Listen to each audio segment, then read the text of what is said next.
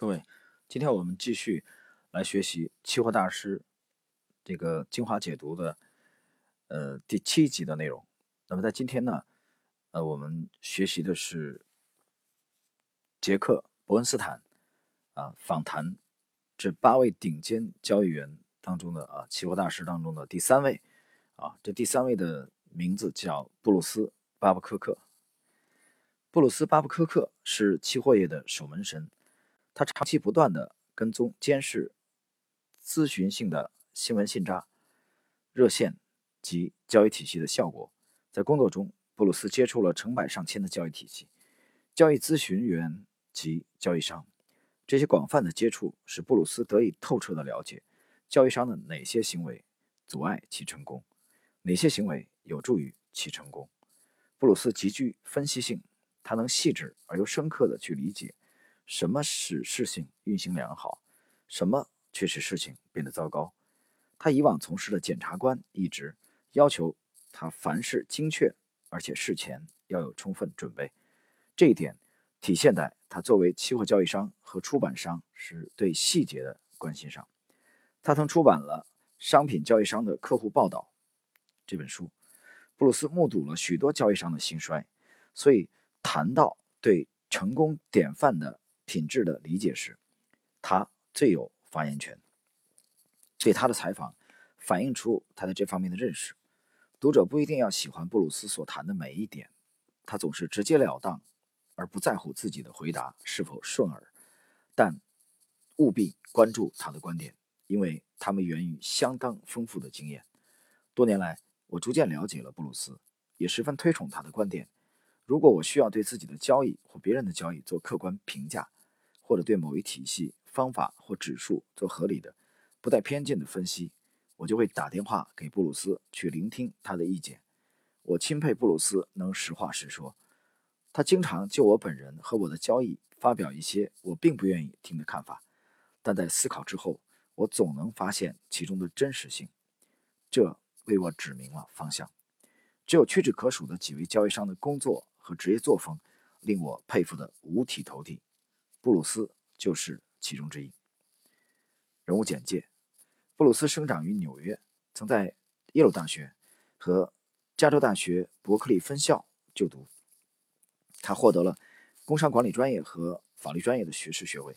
1979年，35岁时，他结束了成功的联邦检察官生涯，开始专注于期货交易。布鲁斯曾著有六部关于商品期货交易的书籍，其中包括。商业一号埃尔文交易体系指南，期货市场潮流。一九八三年，布鲁斯开始出版《商品交易商的客户报道》，这是一份双月刊新闻信札，主要跟踪报道最高水平的期货咨询业务的效果。报道对期货业有重大影响。他还出版了《大动态》，这是一份长期的对特殊情况进行咨询的业务通讯。布鲁斯为交易商们设计了。数量众多的软件程序，包括最优交易体系程序、交易工具和一个旨在连续利用连续合同的数据管理程序。布鲁斯的作品以显著位置刊登在《华尔街日报》、拜伦斯、福布斯和《财富》杂志上。他还频繁出现在金融新闻网中，偶尔也会主办并主持一些讲座。以下是布鲁斯·巴布科克。啊，接受杰克·伯恩斯坦的访谈录。问：在什么时候？是什么激发了你做期货交易的愿望？答：一九七五年，我更换了股票经纪人。那时我三十二岁，单身一人，任联邦政府的检察官。新的经纪人认为我的财力允许我做更大一些的投机交易。他建议我做商品期货，并告诉我他办公室的一位同事是位相当好的商品期货交易商。他经常接受这位同事的意见。我说好呀。我第一笔做的交易是番茄，但是说实在的，我已经记不清是做输还是做赢了。因为想要了解我的钱被怎么用去投资，我就开始阅读一些关于期货交易的书籍。期货变得越来越迷人。我很快就同一名专业的期货经纪人开立了账户，并开始自己叫买叫卖了。问：你是否用特殊的技巧处理损失？答：是的，我慢慢发现，在我尽可能把自己和期货交易分离时，我会做得更好一些。实际上，我所有的交易都是借助于电脑化的、严格的交易体系才成功的。我向大众销售的软件可以产生所有的交易信号。顺便提一下，我从不对客户有任何保留，我没有保留什么秘密武器。用合理的价格，公众可以买到我所有的交易体系。客户有自由，完全像我那样做交易。啊，这里边其实布鲁斯啊，巴布科克强调了，公众可以用合理的价格啊，可以买到他的交易所有交易体系。啊，但是你听得很清楚，这些并不是免费的啊，是公众用合理的价格来购买的。我们继续。我的经纪人有我的软件程序的副本，他可以自行使用软件，得出交易信号并下订单。尽管我们是时不时交换意见，但他可以利用我的交易体系自行交易，而不必听取我的看法。在家中时，我自己操作软件并打印出市场信号以了解情况。外出旅行时，在归来之前，我不考虑交易的事情。我不进行所谓的再完善或改变交易体系。偶尔我会对交易的证券有所增减。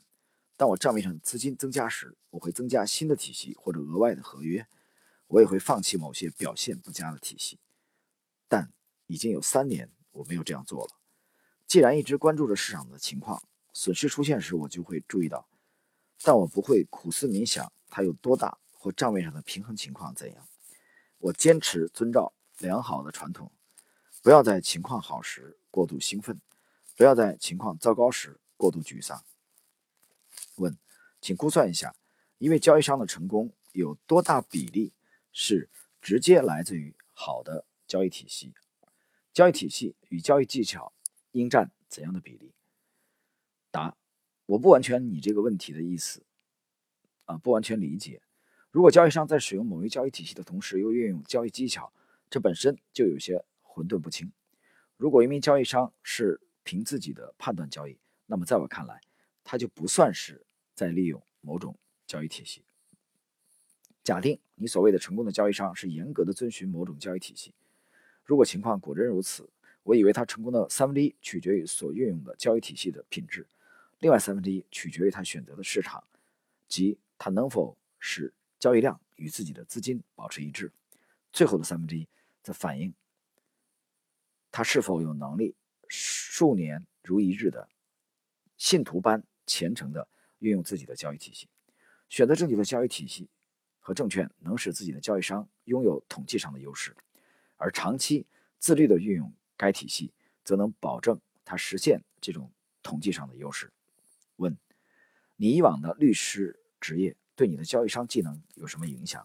答：这个问题以前倒没人问起过。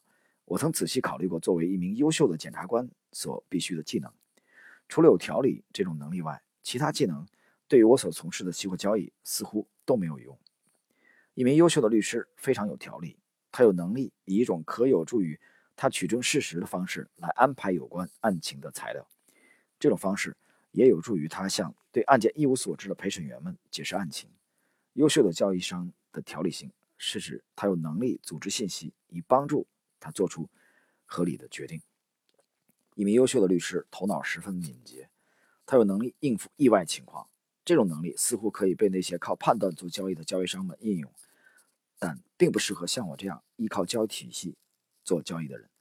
一名优秀的律师必须具备各种常识，这能帮助他分析证词是否正确，在必要时也可帮助他来反驳证词。而对期货交易商来说，常识就不那么有用了。表面上行得通的事，无一例外都是错误的。一名优秀的律师还是优秀的演说家和演员。如果必要时，他可以隐藏自己的真实感情，使得案情对于法官或陪审员而言变得饶有趣味。但无论是巧言善辩或良好的表演才能，都不能对交易商有任何帮助，只能帮他们粉饰或开头失败而已。最后，一名称职的律师具有说服力，他知道怎样来陈述案情，也知道用何种方式。来辩论以打动法官或陪审员，他有能力说明法官和陪审员们断案时站在自己一边，但这种能力跟期货商毫无关系。呃，以上呢，其实我们注意这个问题啊，杰克·伯恩斯坦的这个问题，那么布鲁斯啊巴布科克的回答是一个优秀的律师，实际上啊对交易商的帮助啊是十分有限的啊，也就这个职业。我们看下一个问题，你认为一名交易商应该具有或发展的最重要的技巧是什么？答：这是一个难答的问题。很显然，要想成功，一名交易商需要掌握许多不同的技巧，这些技巧都十分重要。如果必须选择一种最重要的技巧，我会选择感知真实现实的能力这一技能。不成功的交易商对于市场、他们本人和交易时的实际情况会有一种歪曲的看法，而且难以摆脱，因此他们注定要长久失败。整个市场的构成方式也强化了他们的谬见，这使得克服这些谬见更具挑战性。问。你是否认为自己的成功是受著名交易商们的启发？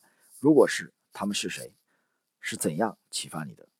当然，我从所认识的著名交易商那里学到了许多东西。多年来，我阅读他们的著作也受益匪浅。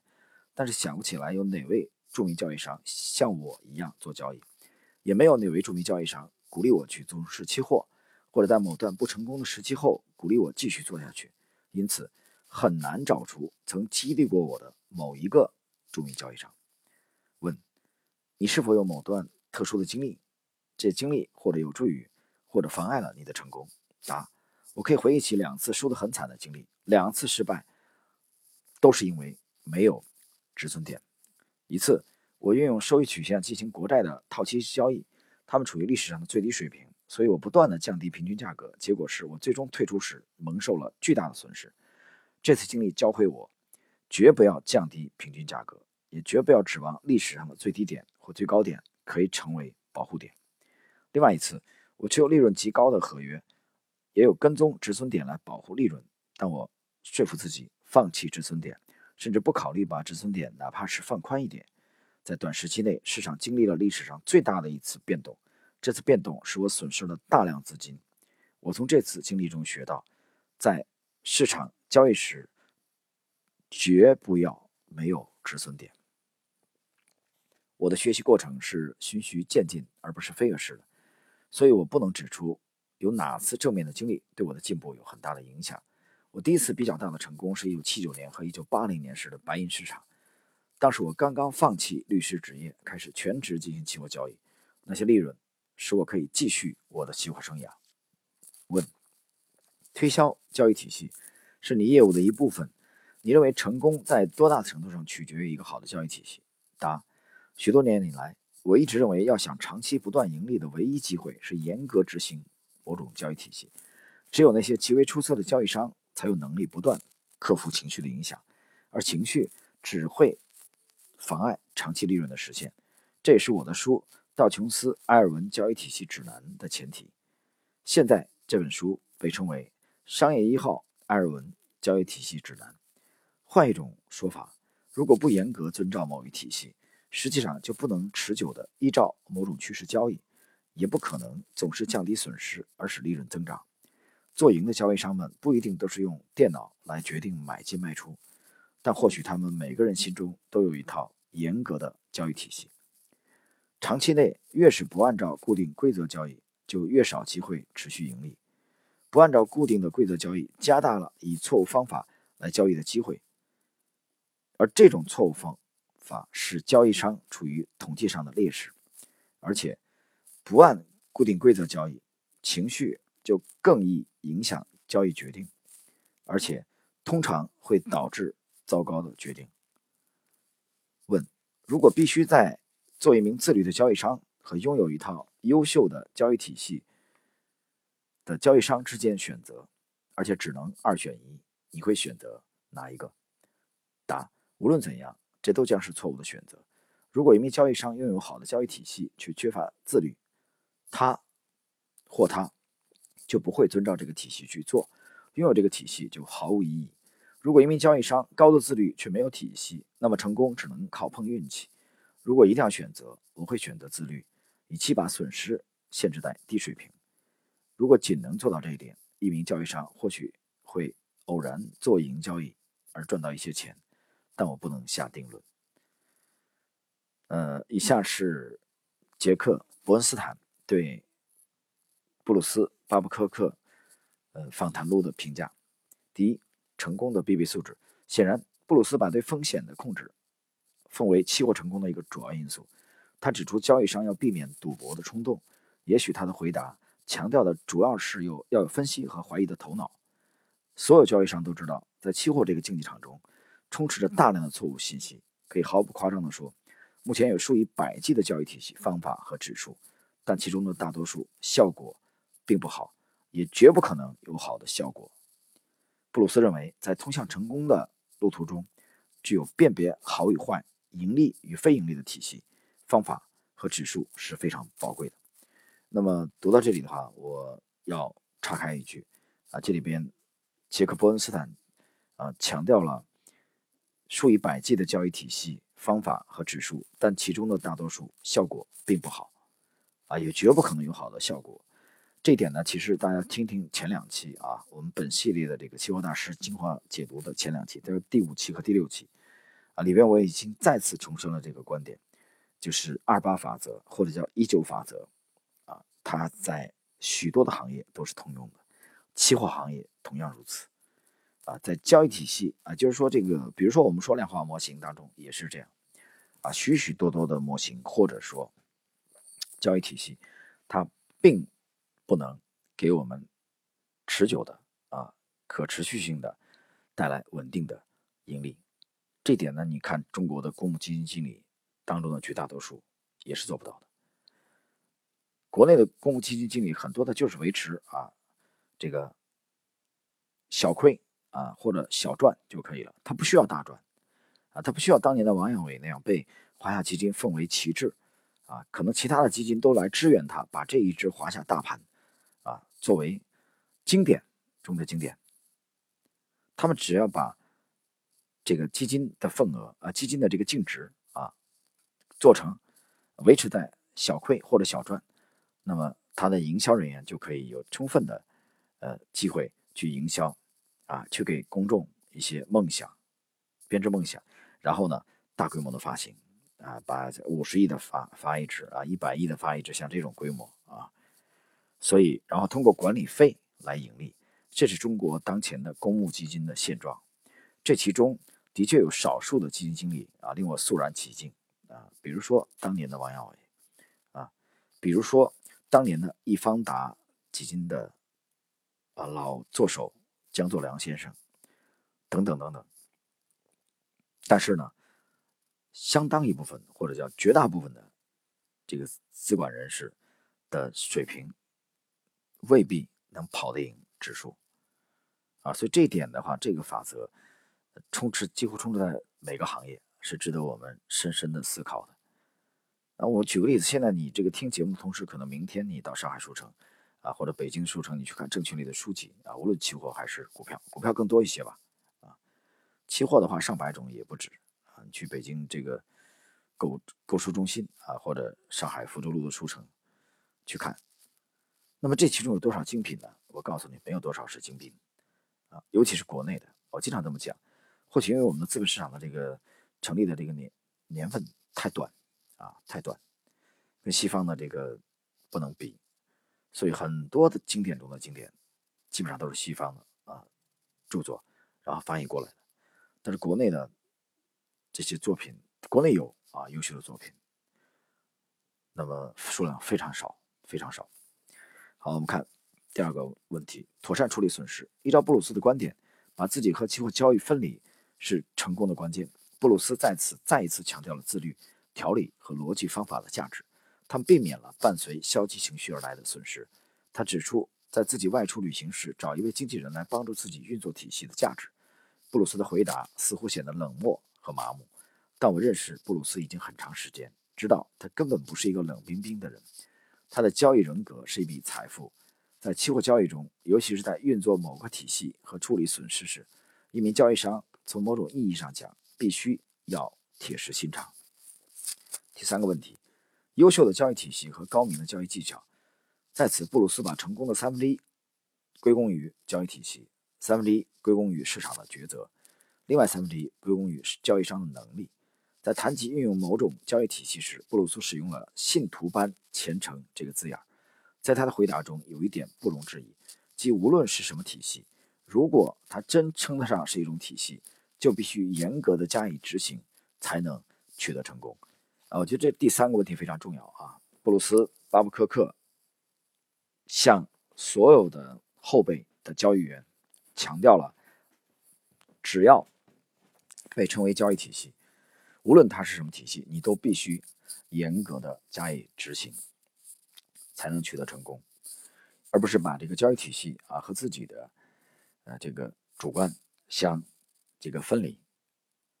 所以这是布鲁斯巴布科克对我们的忠告。第四点，运用检察官的职能。作为检察官，布鲁斯需要有条不紊和高度自律，这样他在这个领域的训练对他以后对他。以后期货商的生涯是良好的准备。然而，请注意，布鲁斯宣称拥有常识或许不利于一名交易商的成功。情况经常如此，逻辑和科学的推理并不常常指明成功的道路。该有效的就会有效，不可能事先确定一个体系是否运作良好，或某种指数是不是灵敏。对结果的验证取决于其价值的最终决定因素。我们再一次看到了布鲁斯巴布科克的逻辑。啊，这里我必须要岔开打断啊，讲两句。这里边布鲁斯强调了拥有常识或许不利于一名期货交易商的成功。我个人对这句话的理解呢，呃，是这样：绝大多数的期货交易商，他们是短线交易者啊，甚至许多都是日内交易商，基本上是不过夜的。期货当中啊，大家可以去了解这一点。那么。常识的重要性，我个人的理解啊，以我们一五年之后的战略转移啊，战略性的撤出 A 股市场，在 A 股市场只保留极少的仓位啊，可以说非常的极度的清仓，是基于我们对整个资产重估的大势的判断，而这一点在我们去研究了相关的数十个历史模型之后，在我们对人性的充分的挖掘和研究啊，对历史的研究的基础之上。我们最终依据了常识，就是常识，就是被布鲁斯宣称啊，常识或许不利于一名交易商成功的这个常识。那有人问，那布鲁斯作为大师为什么这么讲？我解释一下，常识对短期的交易，我认为不会有太大的帮助，所以这是布鲁斯强调啊，不利于交易商成功的主要原因。但是战略型的仓位啊，以中长期的这种投资风格的。交易商、交易员常识的魅力、常识的重要性，我认为是无与伦比的。所以大家要体会到这里的差别啊！不是布鲁斯是大师啊，他讲的每一句话我们都啊无条件的啊膜拜、顶礼膜拜。我不是这样认为的，我觉得要具体的分析，它是有适用的场合的。也就是他这里指的常识对短线的交易商没有太大的帮助，但是。对我们战略性的这种仓位啊，我经常讲，那么它的帮助是极大的。常识，无论是零八年，我当时提过这个细节啊，当时的雷曼的副总裁写过一部著作，反思雷曼的啊这个百年投行的垮塌倒下，那部著作的名字就叫《常识之败》啊，知乎者也的知，失败的败。有兴趣的朋友们可以去搜一下啊这部著作。我们战略型的这种仓位和交易，我们依据的一个主要的因素就是常识和人性的博弈，所以这点呢是我岔开要解释一下啊，以免引起这个听友们的歧义。继续看下一个问题：促进或妨碍成功的经历。人们常说，较之于成功，交易商们能从损失中学到更多。通过平息自己两次严重的损失，布鲁斯肯定了这种论断。他特别提到，他学习的过程是循序渐进的。是许多经历的日积月累，而不是某次特殊的经历骤然改变了他的一生。然后是体系和成功。布鲁斯重复了接受采访的所有大师的观点。他指出，无论是否电脑化，拥有一套严格的交易体系是十分重要的。固定规则具有双重价值：首先，规则指示你该做什么；其次，或许是更重要的一点，规则帮助交易商保持条理和自律。自律，很显然。同接受采访的其他市场大师一样，布鲁斯也推崇在交易中保持高度自律。布鲁斯关于自律的精髓论点是：自律必须与一套优秀的交易体系相结合，仅仅有自律也不能造就成功的交易商。关于这一点呢，在这个系列的节目当中，我已经强调了许多次了啊，就单纯的有交易纪律啊，有这个止损，有执行力，有自律，并不能造就成功的交易商。它是不可以脱离一套专业优秀的交易体系的。好，我们来看本篇的结束语。就交易商如何提高成功的机会，布鲁斯·巴布科克为我们提供了极有价值的见解。布鲁斯多年来作为交易商和交易商观察者的经验，以及他开放和心甘情愿的与人共享，令人感激，也令人耳目一新。布鲁斯务实和以操作为导向的思维方法，对所有的交易商而言，都应该是宝贵的经验。好，朋友们，以上是我们今天的呃杰克伯恩斯坦期货市场这个访谈录的八位大师当中的第三位啊，对布鲁斯巴布科克的访谈的内容。呃，这里边呢，时间的关系，我们今天呢就跟大家解读到这里。呃，另外也可以告诉各位，在这个系列当中，八位大师当中啊，最当时让我读到。感到心灵震撼的这位大师的言论还没有出现啊，大家可以耐心的期待我们后续的啊第八集和第八集以后的专辑的系列的更新。好了，朋友们，今天我们的第七集期货大师的精华解读的内容就到这里，我们下一期跟大家再交流。